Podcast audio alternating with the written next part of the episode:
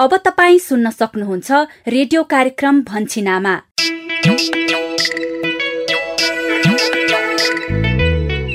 नमस्कार रेडियो कार्यक्रम लहर भन्छिन आमाको नयाँ एक सय उनसत्तरी भागमा स्वागत गर्छु म यशोदा। यो वर्षको लोकपर्व बडा दशैं पनि सकिसकेको छ। सुरक्षित रूपमा स्वस्थ भएर तपाईँले बडा दशैं मनाउनु भयो होला भन्ने अपेक्षा गर्दछौ।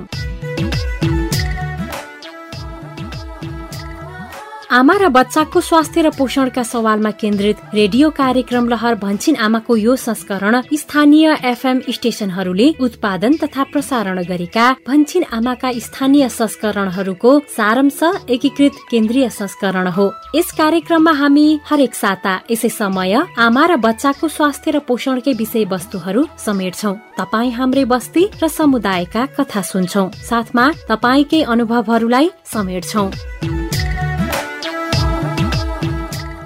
रेडियो कार्यक्रम लहर भन्छिन आमामा गएको साता हामीले हजार दिने आमाको खानामा पशुपक्षी जन्य खानाको महत्वका बारेमा छलफल गर्यौं। कार्यक्रममा आज हामी पूर्ण स्तनपानको लागि सही आसन सम्पर्क र पटक सम्बन्धी सन्देश समेटिएको मूलपानीको नाटक श्रृङ्खला। बाबुलाई दुध चुसाउँदा कसरी चुसाउने गरेकी छौ त तारा? कहिलेकाहीँ बच्चालाई दुध चुसाउन आसन र सम्पर्क मिलेन भने पनि बच्चाले राम्रोसँग दुध चुस्दैन के? अनि हजार दिने आमाको खानामा अन्डाको महत्वलाई समुदायले कसरी बुझेको छ त? विभिन्न प्रदेश एवं पालिकाका हजार दिने आमा र तिनका परिवारका सदस्यको अनुभव पनि सुन्नेछौ। मेरो बुहारी गर्भवती हुने बेलादेखि नि मैले राम्रोसँग अन्डाहरू हरियो सागपाताहरू सबै खुवाइरहेको छ। त्यसै गरी हजार दिने आमाको खानामा अन्डा किन समावेश गर्नुपर्छ? पर्छ र यसका के कस्ता परिकार बनाएर खान खुवाउन सकिन्छ भन्ने बारेमा विज्ञ स्वास्थ्य कर्मीका कुरा पनि सुन्नेछौ। विशेष अन्डामा सबै शारीरिक वृद्धि विकास तथा मानसिक वृद्धि विकासका रूपमा पनि प्रयोग गर्ने किसिमका त्यहाँ तत्वहरू भएको हुनाले विशेष गरी अन्डालाई बढी महत्व दिइन्छ। साथमा अन्य सन्देशमूलक सामग्रीहरू त छँदैछन्। आउनुहोस् अबको करिब आधा घण्टा सँगसँगै छलफल गरौं।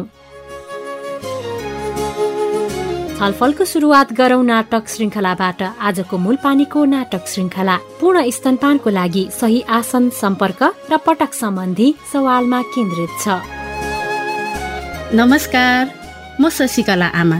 मूलपानीको यस अघिको कथामा हामीले सुनेका थियौँ विजयको साथी रमेश विदेशबाट मूलपानी फर्किने कुरा भएको थियो। अर्काको देशमा पसिना बगाउनु भन्दा मूल पानीमा केही गरेर आत्मनिर्भर बन्छु भन्ने आँट गरेर फर्कन लागेको रमेशलाई विजयले सहयोग गर्ने भएको छ। यता मोबाइल मर्मत पसल खोलेर इलम व्यवसाय गर्न थालेदेखि विकास र शर्मिला बीचको सम्बन्धमा पनि मिठास झनै बढेको छ। तर यता गर्भवती सिर्जनाले भने श्रीमान गोपाल र सासु सन्चो मायाबाट त्यति भने जस्तो साथ सहयोग पाएकी छैनन्। अनि सङ्गीता परिवार नियोजन परामर्श तालिममा जाने कुरा र विकासले एडभान्स मोबाइल मर्मत तालिममा सहभागी हुने कुरा पनि चलेको थियो। के भयो होला त? यी सबै कुरा जान्नको लागि तपाईँ हामी सँगै जाउँ है त मूल पानी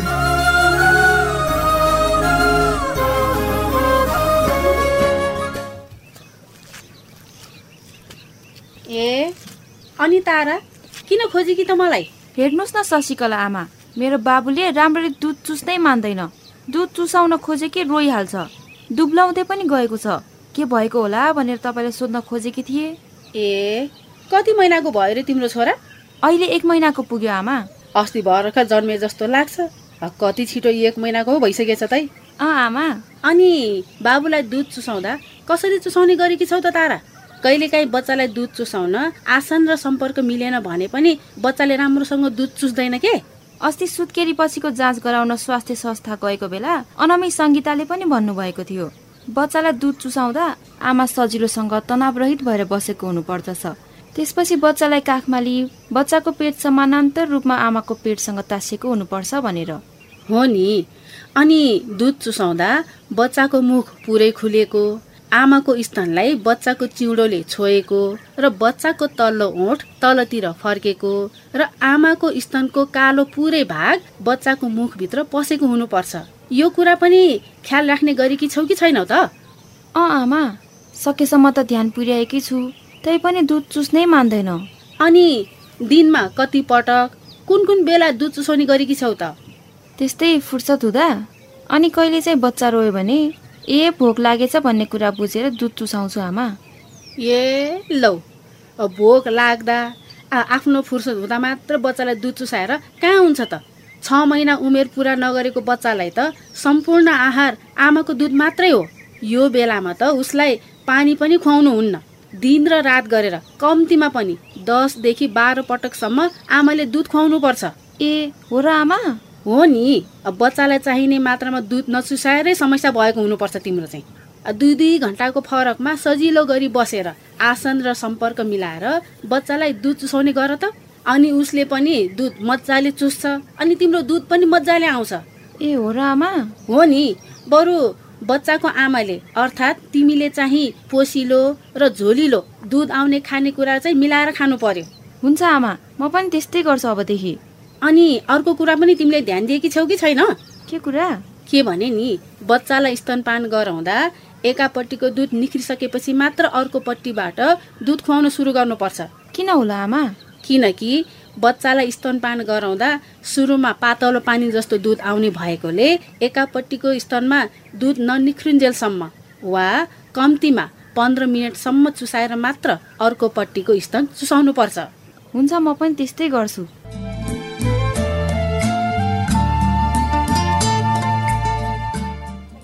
ए तपाईँलाई रिचार्ज कार्ड है? ल एकैछिन है। ल लिनुहोस् त। अनि दिदी तपाईँलाई चाहिँ? ल ल गोपाल गाडी यतै रोक। ल यो बिस्तारै झारौँ है यो सामानहरू। बिस्तारै। हो ल ल ल ल ल। ए हो ल यो यो सामान यता राखौँ पहिला। हो त्यो पिँढीमै राखे हुन्छ। यो चाहिँ यता राखौँ। हो अब हो यो यो चाहिँ यो बोर्ड अलि अलि अलि होसियार है। अलि बिस्तारै ल ल ल हो यहीँ ठडाएर राखौँ ल। ओ ओ ल ल ठिक छ। होइन कति धेरै सामान ल्याउनु भएको बुढा? आमै यति ठुलो के को बोर्ड हो नि? हाम्रो पसलको नाम लेखेको बोर्ड हो नि बुढी। आहा कस्तो राम्रो। खै खै के लेखेको रहेछ? म पनि पढ्छु नि। शर्मिला मोबाइल मर्मत सेन्टर। हामी कहाँ हरेक किसिमका बिग्रिएका मोबाइल मर्मत गरिनुका साथै mobile recharge card charger earphone मोबाइलको कभरहरू सुपथ मूल्यमा पाइन्छ। देख्यौ त। आहा अझ बोर्डमा पनि मेरै नाम लेख्नु भएको रहेछ। हो नि बुढी तल हेर त त्यहाँ फोन नम्बर पनि राखेको छु। देखिसके। अनि तिम्रै नामबाट पसल पनि दर्ता गरिसकेँ। अस्ति बजार जाँदा यो बोर्ड बनाउन दिएको थिएँ आज तयार भएछ अनि ल्याइहालेको। कस्तो लाग्यो भन त? राम्रो लाग्यो नि अनि खुसी पनि लाग्यो। अब यो बोर्ड टाँसेपछि हाम्रो पसल त टिलिक्कै टल्किने भयो। हो नि। अब यसलाई यहाँ माथि सबैले देख्ने गरी राख्न ढिला नगरौँ बुढी। खोइ त्यो टेबुल मुनि चारवटा जति किला छन् यता देऊ त म यो बोर्डलाई अहिले नै टाँसिहाल्छु। लिनुहोस् त। ल। तपाईँ यो स्टुलमाथि चढेर ठोक्नुहोस्। म स्टुल अड्याइदिन्छु है त। ल अलि बलियो गरी समात है त यसलाई। बिस्तारै म समात्छु। ल। यो सिधा छ हेर त सिधा छ। अँ सिधा छ। ल गजब भइगयो नि। हेर त ठिक छ? ए ठिक छ ठिक छ। ओ बुढा बल्ल पसल पसल जस्तो देखियो। हो है? ल अब त्यहाँ झोलामा अरू सामानहरू पनि ल्याएको छु। ऱ्याकमा टक टक मिलाएर राख्नुपर्छ है? पसलभित्र जाउँ हिँड। मिलाएर राखौँ। ए हस् हस्। बुढी यो चाहिँ अलि महँगो खालको चार्जर हो। यसलाई चाहिँ यतापट्टि राख त। खोइदिनुहोस् त। ल। अनि ल। यी यो केही थान चाहिँ मोबाइल सेटहरू यसलाई चाहिँ ऊ त्यहाँ तल त्यो सिसा छ नि हो सिसामा देख्ने गरी सजाएर राख्नुपर्छ है बुढी। हुन्छ हुन्छ। अनि यी हेर त यो बाँकी यो इयरफोन रिचार्ज कार्ड अनि मोबाइलको कभरहरू पनि छन्। यसलाई चाहिँ यतापट्टि मिलाएर राखौँ। ए ल ल। हो ल हेर त कति राम्रो देखियो है। अनि दिनभरिमा आज तिमीले के के व्यापार गर्यौ त? राम्रै गरे नि। तपाईँले सिकाए जसरी बट्टामा लेखेको रेटमा चारवटा चार्जर बेचे। ए चारवटा पो? अनि तिनवटा एयरफोन बेचे। आमै अनि रिचार्ज कार्ड लिने मान्छेहरू पनि आएका थिए। यी हेर्नुहोस् त आजको अहिलेसम्मको बिक्री भएको जति मैले कापीमा लेखेरै राखेको छु नि। आहा तिमी पनि बिस्तारै व्यापार गर्न जान्ने भइसौ बुढी। अँ तपाईँसँगै पसलमा बस्दा बस्दा यति त जानिसकेँ मैले। अँ साँच्ची बुढी पालिकाले बेला बेलामा मोबाइल मर्मत सम्बन्धी तालिम दिइरहन्छ।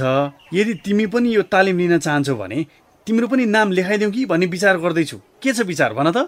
मेरो पनि इच्छा त छ तर नानी कसले हेर्छ फेरि? निसा छ नि घरमा। अब उसको पढाइ हुन्छ एकछिन एकछिन मैले पनि हेरिहाल्छु। नभए कहिले काहीँ पसलमै ल्याउँदा नि भइगयो। मिलाउला नि त्यो त। हो है। मेरो मनकै कुरा गर्नुभयो बुढा। मलाई नि अरूले गर्दै आएको भन्दा फरक सिप सिकेर फरक काम गर्ने हुटहुटी छ। महिलाको लागि मोबाइल मर्मतको सिप सबैले गर्दै आएको भन्दा फरक सिप पनि हो। हो नि। र अरू महिलाको लागि उदाहरण पनि हुन्छ। हामीले गर्न सक्छौँ भन्ने पनि हुन्छ। सिक्छु बुढा म त। गजब भयो ल। म यसका लागि पालिकामा थप कुरा बुझ्छु है? हस्।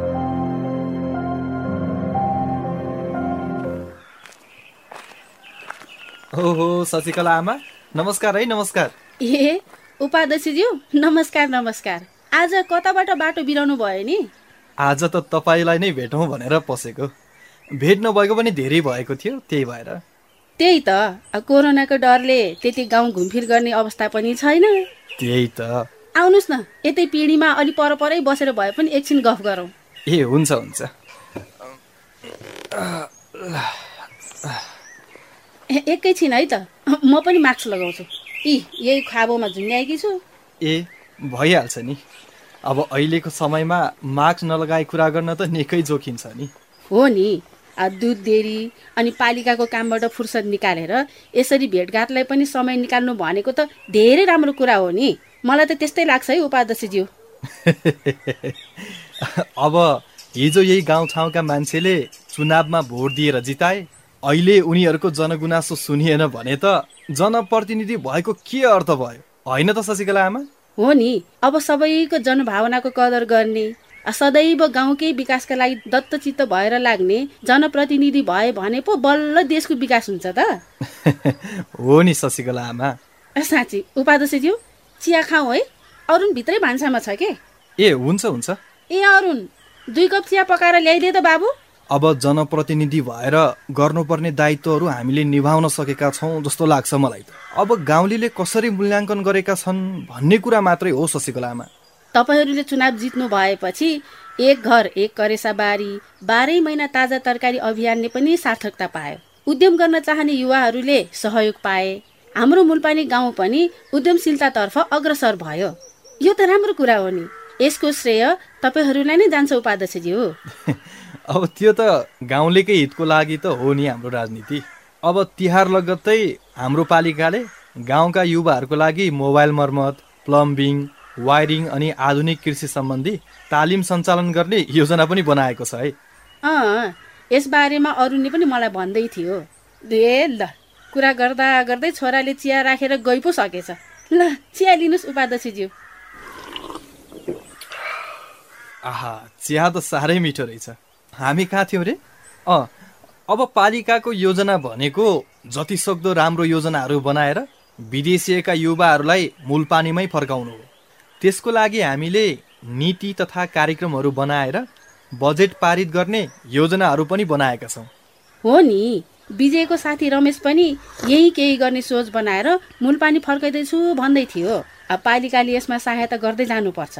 अवश्य युवाहरू गाउँ फर्किन आकर्षित हुनेछन् उपाध्यक्षज्यू। हो नि शशिकला आमा ल चिया पनि खाइयो? अब डेरीतिर लाग्नु पर्ला। विजयजी त त्यतै व्यस्त हुनुहुन्छ होला। हुन्छ।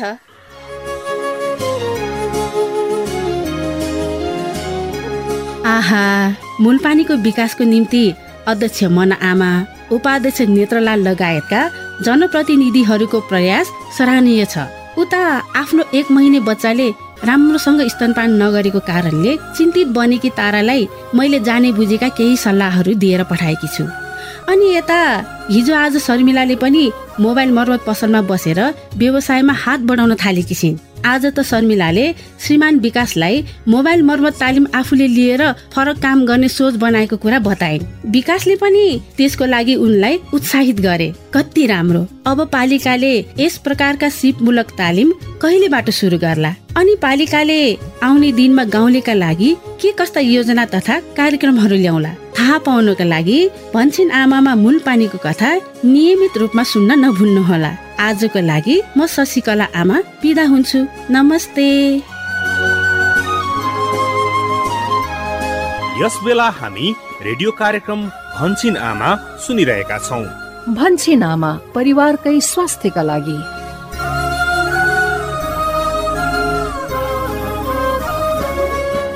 रेडियो कार्यक्रम लहर भन्छिन आमामा भर्खरै हामीले। बच्चालाई पूर्ण स्तनपानको लागि सही आसन सम्पर्क र पटक विषयमा नाटक श्रृङ्खला सुन्यौं। कार्यक्रममा अब भने हजार दिने आमाको खानामा अण्डाको महत्व र यसका विविध परिकारका विषयमा छलफल गर्नतिर लागौं। अण्डा हेर्दा सानो भए पनि पोषणको दृष्टिकोणले एकदमै सन्तुलित भोजन हो। एउटै अण्डामा शरीरलाई चाहिने धेरै किसिमका पौष्टिक तत्व पाइन्छ जुन पाउन अन्य धेरै किसिमका खानेकुराहरू खानुपर्छ। अण्डाका विविध फरक फरक परिकार बनाएर नियमित रूपमा खानाले हाम्रो शरीरलाई स्वस्थ बलियो र निरोगी बनाउन मदत गर्दछ। गर्भवती सुत्केरी तथा हजार दिने आमाको खानामा त अण्डाको परिकार छुट्याउनै हुँदैन। आज हामी यही विषय अर्थात् हजार दिने आमाको खानामा अण्डाको महत्व र यसका विविध परिकारका विषयमा छलफल गर्दैछौ। प्रस्तुतिमा हुनुहुन्छ सहकर्मी गोविन्द। सजिलै र सस्तो दरमा गाउँदेखि सहर जुनसुकै ठाउँमा पनि उपलब्ध हुने अण्डामा मानिसलाई चाहिने धेरै किसिमका पोषक तत्वहरू पाइन्छ। अण्डामा मानिसलाई निरोगी र बलियो बनाइराख्ने पोषक तत्वहरू हुन्छन्। एउटै अण्डामा शरीरलाई चाहिने धेरै थरीका पौष्टिक तत्व पाइने हुनाले सबैले नियमित रूपमा उपभोग गर्नु जरुरी हुन्छ। त्यसमा पनि हजार दिने आमाले त हरेक दिनको खानामा छुटाउनै नहुने खानाको रूपमा अण्डालाई लिइन्छ। अण्डाको महत्व बारे बताउँदै हुनुहुन्छ सुदूरपश्चिम प्रदेश बाजुरा स्थित जिल्ला अस्पतालमा कार्यरत सिनियर अहेब निरपराज गिरी एउटा मात्रै दिनमा अण्डा खान पायो भने अण्डामा विशेष गरी सबै किसिमको खानेकुराहरू हुन्छ। प्रोटिन फ्याट मिनरल्सहरू छुट्टा छुट्टै रूपमा हुन्छ। धेरै कुरो खानेकुराहरूमा जस्तै अब गेडागुडी छुट्टै खानु पर्यो हरियो साग तरकारी छुट्टै खानु पर्यो माछा मासु छुट्टै खानुपर्ने अवस्था हुन्छ। त्यो अलिकति कस्टली पनि हुन्छ सजिलै उत्पादन नहुन पनि सक्ने हुन्छ। त्यसमा प्रोटिन पनि हुन्छ। फ्याट पनि हुन्छ भिटामिन पनि हुन्छ। विशेष अन्डामा सबै शारीरिक वृद्धि विकास तथा मानसिक वृद्धि विकासका रूपमा पनि प्रयोग गर्ने किसिमका त्यहाँ तत्त्वहरू भएको हुनाले विशेष गरी अन्डालाई बढी महत्त्व दिइन्छ। हो। हजार दिने आमाले हरेक बार चार समूहबाट मिलाएर पोसिलो खानेकुराहरू खानुपर्छ। चार समूहका खानेकुराहरू भन्नाले अन्न गेडागुडी हरिया सागपात तथा फलफूल र माछा मासु अन्डा लगायतका पशुजन्य खानेकुराहरू पर्दछन्। यसभित्र पनि पशुजन्य खानेकुरामा पर्ने अन्डा एक सन्तुलित र पोसिलो खानेकुरा हो। एउटै अण्डामा धेरै किसिमका स्वास्थ्यवर्धक पोषण पाइने हुनाले अण्डालाई अण्डा एक पोषण अनेक भनेर पनि बुझिन्छ। गण्डकी प्रदेश बागलुङ तित्याङ स्वास्थ्य चौकीका सिनियर अहेब अधिकृत नारायण प्रसाद पौडेल। अण्डा गर्भवती आमालाई बच्चा पाउनको लागि तयारी गर्न सुत्केरी भएको आमालाई प्रशस्त दुध उत्पादन गर्न बच्चाको लागि चाहिने त्यसै गरी बच्चाको लागि शारीरिक मानसिक बौद्धिक विकास गर्न गर्भमा विभिन्न भिटामिन ए डिई के लगायतका भिटामिनहरू शोषण गर्न आमाको बच्चाको मुटु मृगोला मस्तिष्क लगायतका चिजहरू स्वस्थ राख्न आँखाको राम्रो स्वस्थ राख्न अन्डाको महत्व छ। त्यसकारण अन्डा सेवन गर्नुपर्छ। यति धेरै पोषण पाइने अन्डा गर्भवती सुत्केरी तथा हजार दिने आमालाई नियमित रूपमा खाने खुवाउने कुरामा तपाईँ हाम्रो समुदाय कतिको सचेत र सजग छ त? सुनौ प्रदेश एक संखुवा सभा गण्डकी प्रदेश लमजुङ सुदूरपश्चिम प्रदेश कैलालीका केही हजार दिने परिवारका सदस्यको अनुभव। मेरो मेरो चार महिना। सधैँ खाइरहने कुरा नै हो खाने भनेको त्यसमा थप भनेको फलफुलहरू त्यही माछा मासु अन्डा चाहिँ मिलाएर खाइरहेको छु अन्डाहरू जस्ट यिनको एउटा नभए दुईटा चाहिँ खाइरहेछु। त्यो अम्लेट बनाएर खाइन्छ कहिले बोइल गरेर खाइन्छ। मेरो नाम पदम कुमारी गुरुङ मेरो घर बेसार सालमा हो। मेरो बुहारी गर्भवती हुने बेलादेखि नि मैले राम्रोसँग अन्डाहरू हरियो सागपाताहरू सबै खुवाइरहेकै छ।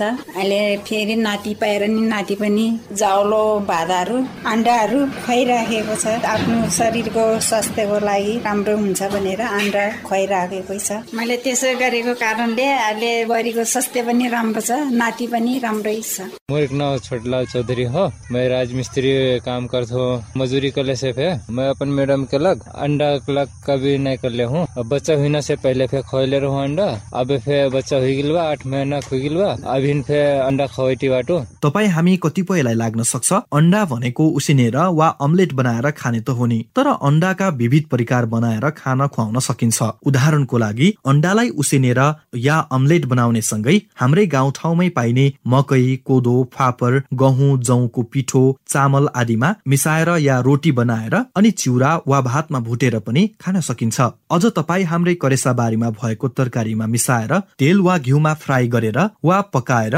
आलुसँग मिसाएर तरकारी बनाएर पनि खान र हजार दिने आमालाई खुवाउन सकिन्छ। अन्डाका परिकार बारे बताउँदै हुनुहुन्छ लुम्बिनी प्रदेश बाँके राप्ती सोनारी गाउँपालिका फतेपुर स्वास्थ्य चौकीका हेल्थ असिस्टेंट नेमत अली साई। अब हर रोज जैसे अंडा उबाल के खाते हैं, जैसे चिया नाश्ता के समय में अंडा उबाल के खाती तो भी ठीक है। खाना के साथ में अंडा की भुजिया भी बना के खाई सकत थी। आलू के तरकारी में भी उस वाला अंडा उमा डाल के बना सकत थी। जैसे कोहड़ा के हम लोग खीर बनावा जाता है तो कोहड़ा की खीर में भी हम लोग अंडा के उपभोग कर सका जाता है। और अंडा के ऑमलेट बना सका जाता है। कभी कभी से हम लोग बेसन में अंडा डाल के, अंडा के पकौड़ा भी बना के हम लोग खाई सका जाता है। चाहे जो तरीका से खाए से फिर अंडा हम लोग उपभोग करा जाए तो अंडा से पावे वाला पौष्टिक तत्व मिली। पाउन सजिलो, खान पोसिलो अन्डा। एक छाक मासु आउने पैसाले एक हप्ता वा धेरै दिनसम्मको लागि पुग्ने अन्डा लिन सकिन्छ। त्यसैले परिवारका सदस्यले आफ्नो परिवारमा रहेका गर्भवती वा हजार दिने आमाको लागि मात्र भने पनि हरेक दिन अन्डा खुवाउनमा जोड गर्नुपर्ने बताउनुहुन्छ लुम्बिनी प्रदेश रोल्पा जनकोट स्वास्थ्य चौकीका हेल्थ असिस्टेन्ट दिपेन्द्र विक आफूले नखाए पनि आफ्नो घरको अन्य सदस्य चाहिँ अब त्यस्तो गर्भवती छ भने चाहिँ उहाँहरूले खुवाउनै पर्छ किनकि अन्डा तथा मासु जन्ने चिजहरू खाइएन भने चाहिँ राम्रो वृद्धि विकास चाहिँ हुँदैन बच्चाको पनि हुँदैन र आमा पनि कमजोर हुने अवस्था हुन्छ त्यस कारणले उहाँहरूले खानुहुन्न भने पनि। जुन चाहिँ सदस्य त्यसरी गर्भवती हुनुहुन्छ उहाँहरूलाई चाहिँ जसरी पनि जो गरिदिनु पुग्यो अब किनेर भए नि हुन्छ कि अथवा घरमै भए पनि पालिदिनु पर्यो होइन उहाँहरूलाई चाहिँ छुट्टै पकाएर हुनसक्छ अब त्यसरी चाहिँ खुवाउन सकिन्छ तर अन्डा मासु जन्ने चिज चाहिँ गर्भवतीलाई चाहिँ खुवाउनै पर्छ नत्र भने पछाडि गएर आमा पनि कमजोरी हुने रक्त अल्पता हुने त्यसै गरी बच्चा पनि चाहेको मात्रामा चाहिँ विकास नभएको हुन सक्छ त्यसकारण उहाँहरूलाई चाहिँ जसरी हुन्छ जो गरेर खुवाउनै पर्छ। अन्डा सेवनका बारेमा तपाईँ हाम्रो समुदायमा विभिन्न भ्रम तथा गलत धारणाहरू पनि छन्। अन्डा खाँदा ग्यास्ट्रिक हुने कब्जियत हुने गर्भको बच्चा ठुलो भएर जन्माउन गाह्रो हुने वा गर्भवतीले अन्डा खाँदा बच्चालाई दादुरा आउँछ सुत्केरीले अन्डा खाए बच्चालाई असर गर्छ भन्ने लगायतका गलत धारणाका कारण कतिपय ठाउँ समुदायमा हजार दिने आमा तथा बच्चालाई अन्डा नखुवाउने चलन पनि छ जुन एकदमै गलत र भ्रम मात्र हो। बागमती प्रदेश धादिङ मुलपानी स्वास्थ्य चौकी प्रमुख नवीन माझी। खाँदाखेरि ग्यास्ट्रिक कब्जियत हुने समस्याहरू हुने भन्ने समस्या हुँदै हुँदैन। तर हामीले विशेष ध्यान केमा दिनुपर्छ भने अन्डा खाउँदा अन्डा राम्रोसँग पाकेको हुनु पर्यो ओसिनेको हुनु पर्यो र कुनै च्यापो बनाएको छ भने राम्रोसँग पाकेको हुनु पर्यो पाकिसकेपछि त्यो छोपेको हुनु पर्यो र समस्या भएर अन्डा नखाने भन्ने चाहिँ हुँदैन र यस्ता समस्याहरू पनि हुँदैन। हो। अन्डा सम्बन्धी गाउँघरमा सुनिँदै आएका यी गलत धारणा तथा भ्रमबाट मुक्त भई हजार दिने आमा र छ महिना उमेर पूरा भएका बच्चालाई अन्डाका विविध फरक फरक परिकारहरू बनाएर हरेक दिन खुवाउनु पर्छ अन्डाको नियमित आपूर्तिका निम्ति परिवारका सदस्यले घर नजिकै व्यवस्थित खोर बनाएर थोरै संख्यामा भए पनि कुखुरा पालन गरेर अन्डाको जोहो गर्न सकिन्छ। यसो गर्न सहज नभएको खण्डमा बजारबाट किनेर भए पनि अन्डा नियमित खुवाउनु पर्दछ। सुदूरपश्चिम प्रदेश बैतडी पाटन प्राथमिक स्वास्थ्य केन्द्रमा सेवारत अनमी पुष्पा महर। महिला आफू अन्डा लिएर खाइसके अवस्थामा नै हुनु आर्थिक अवस्था ल गर्भवतीले दिनादिन पैसाको बुलत व्यवस्थापन बद्ध नसकिनु। घर परिवार मान्छेले सपोर्ट गरिदिनु पर्यो दिनादिन बजारबाट अन्डा ल्याउने लेबर खुवाउने काम त अब घरका श्रीमानको सासु ससुरा भए नन्द भयो देवरहरू देवरानीहरूको हुने भयो। अहिले माछा मासु भयो सस्तो भनेको अन्डा एक किलो मासु किनन् त्यहाँ कम्तीमा साढे तिन सय जति छ भने चार सय रुपियाँको एक प्लेट अन्डा तिसवटा अन्डा पाइन्छ। तिस अन्डा कम्तीमा एक एक घन्टा डरल्ल गर्भवतीले खाएबाट लेखा पुग्ने भयो। अर्को कुरा चाहिँ गर्भवती महिलालाई सासु ससुरा घरका परिवारहरूले चाहिँ अब ल्याइदिने कुरोको बठी लिएबटी आठ पैसा हिसाबले लिएबटी महत्वपूर्ण भूमिका खेल्नु पर्छ गर्भवती सुत्केरी तथा हजार दिने आमाले आफ्नो लागि त हो नै आफूसँगै आफ्नो बच्चाको स्वास्थ्यको लागि पनि अन्डाको नियमित सेवन गर्नु जरुरी छ। अन्डा एक सन्तुलित भोजन भएकोले यसबाट धेरै किसिमका पोषण पाइन्छ अनि आमा र बच्चाको स्वास्थ्य राम्रो बनाउन मद्दत पुग्छ। अन्डा शक्ति यो हो मेरो शक्ति। दिनका दिन दिनका दिन। एउटा अन्डा दिन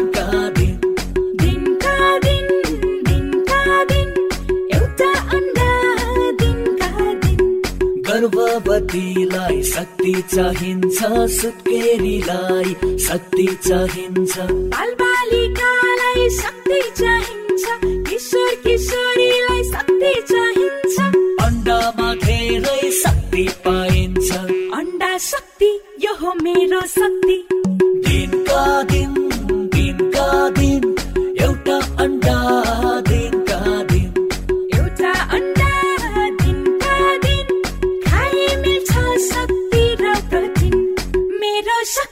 रेडियो कार्यक्रम लहर भन्छिन आमाको एक सय उनसत्तरीऔं भागमा आज हामीले पूर्ण स्तनपानको लागि सही आसन सम्पर्क र पटक सम्बन्धी सन्देश समेटिएको मूलपानीको नाटक श्रृङ्खला अनि हजार दिने आमाको खानामा अण्डा किन समावेश गर्नुपर्छ र यसका के कस्ता परिकार बनाएर खान खुवाउन सकिन्छ भन्ने बारेमा छलफल सुन्यौं। आशा छ आजको छलफल तपाईँलाई पक्कै पनि उपयोगी भयो होला।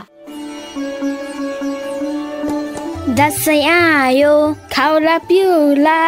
हो त त्योभन्दा अगाडि साबुन पानीले हात धौला एकअर्का बीच भौतिक दूरी पनि कायमै राखौला। भेटघाट जमघटलाई सकभर कम नै गरौला। कतै निस्किनै परे नबिर्सिकनै मास्क र सेनिटाइजर लाउँदै गरौला। यस्तो गरेपछि त म कोरोना कसरी आउला? दत्त कोरोना हामी त तिमीसँग छुट्टै बसौला। अनि यसपालिको चाडबाड कोरोनाबाट बच्दै बचाउँदै यसै गरी मनाउला। सुरक्षित भएर सावधानीका साथ मनाऊ यसपालिको चाडबाड। कोरोना भाइरस कोभिड नाइन्टिनको महामारीबाट जोगियौँ र जोगाउँ तपाईँ हाम्रो घर परिवार। कार्यक्रम भन्छिन आमामा तपाईँ हजार दिने आमा र बच्चाको स्वास्थ्य र पोषण बारे के कुरा सुन्न चाहनुहुन्छ र तपाईँलाई कार्यक्रम कस्तो लाग्छ? हामीलाई फोन गरेर भन्नुहोस् है। रेडियो कार्यक्रम भन्छिन आमामा फोन गर्नका लागि तपाईँको पैसा नपर्ने नम्बर हो एनटिसी फोनबाट सोह्र साठी शून्य एक शून्य शून्य चार सय सन्ताउन्न र एनसेलबाट अन्ठानब्बे शून्य पन्ध्र एकहत्तर शून्य शून्य शून्य। फोन नम्बर फेरि एकपटक एनटिसी फोनबाट सोह्र साठी शून्य एक शून्य शून्य चार सय सन्ताउन्न र एनसेलबाट अन्ठानब्बे शून्य पन्ध्र एकहत्तर शून्य शून्य शून्य।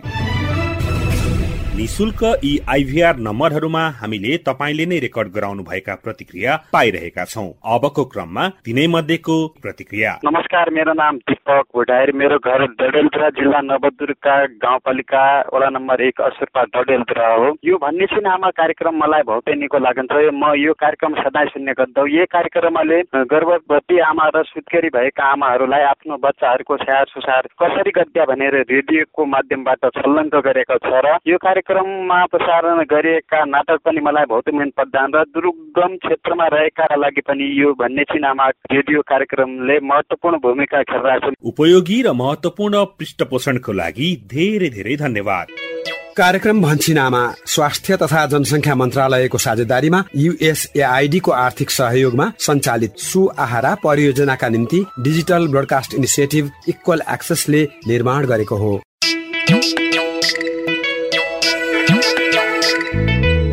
सहभागी श्रोता। आजको लागि भने रेडियो कार्यक्रम लहर भन्छिन आमाको यो केन्द्रीय संस्करणबाट विदा माग्ने बेला पनि हुने लाग्यो। जाँदा जाँदै हाम्रो प्रस्तुति रेडियो कार्यक्रम लहर भन्छिन आमाको स्थानीय भाषागत संस्करणहरू। सुदूरपश्चिम प्रदेश केन्द्रित क्षेत्रका लागि टोटिलीमा भन्ने छनामा लुम्बिनी प्रदेश केन्द्रित क्षेत्रका लागि भोजपुरी तथा अवधिमा अम्मा कहती र यो सँगै नेपाली भाषामा भन्छिन आमा नाममा देशभरिका डेढ सय भन्दा बढी स्थानीय एफएमहरू बाट हरेक आइतबार बिहान साढे सात बजेदेखि सुन्न र प्रत्यक्ष छलफलमा सहभागी हुन तपाईँलाई हाम्रो सादर आग्रह। सहभागी श्रोता आजको लागि भने रेडियो कार्यक्रम लहर भन्छिन आमाको यो केन्द्रीय संस्करणबाट विदा माग्ने बेला पनि हुने लाग्यो। आजको लागि रेडियो कार्यक्रम लहर भन्छिन आमाका सबै सहकर्मीहरू पवन अनु सुशीला सतीश किस्मती गोविन्द सरिता अनि प्रविधि सहयोगी दिनेश तथा सम्पूर्ण स्थानीय एफएम सहकर्मीहरू सहित म यशोदा पनि विदा भए। नमस्ते। भन्छे नामा परिवारकै स्वास्थ्यका लागि।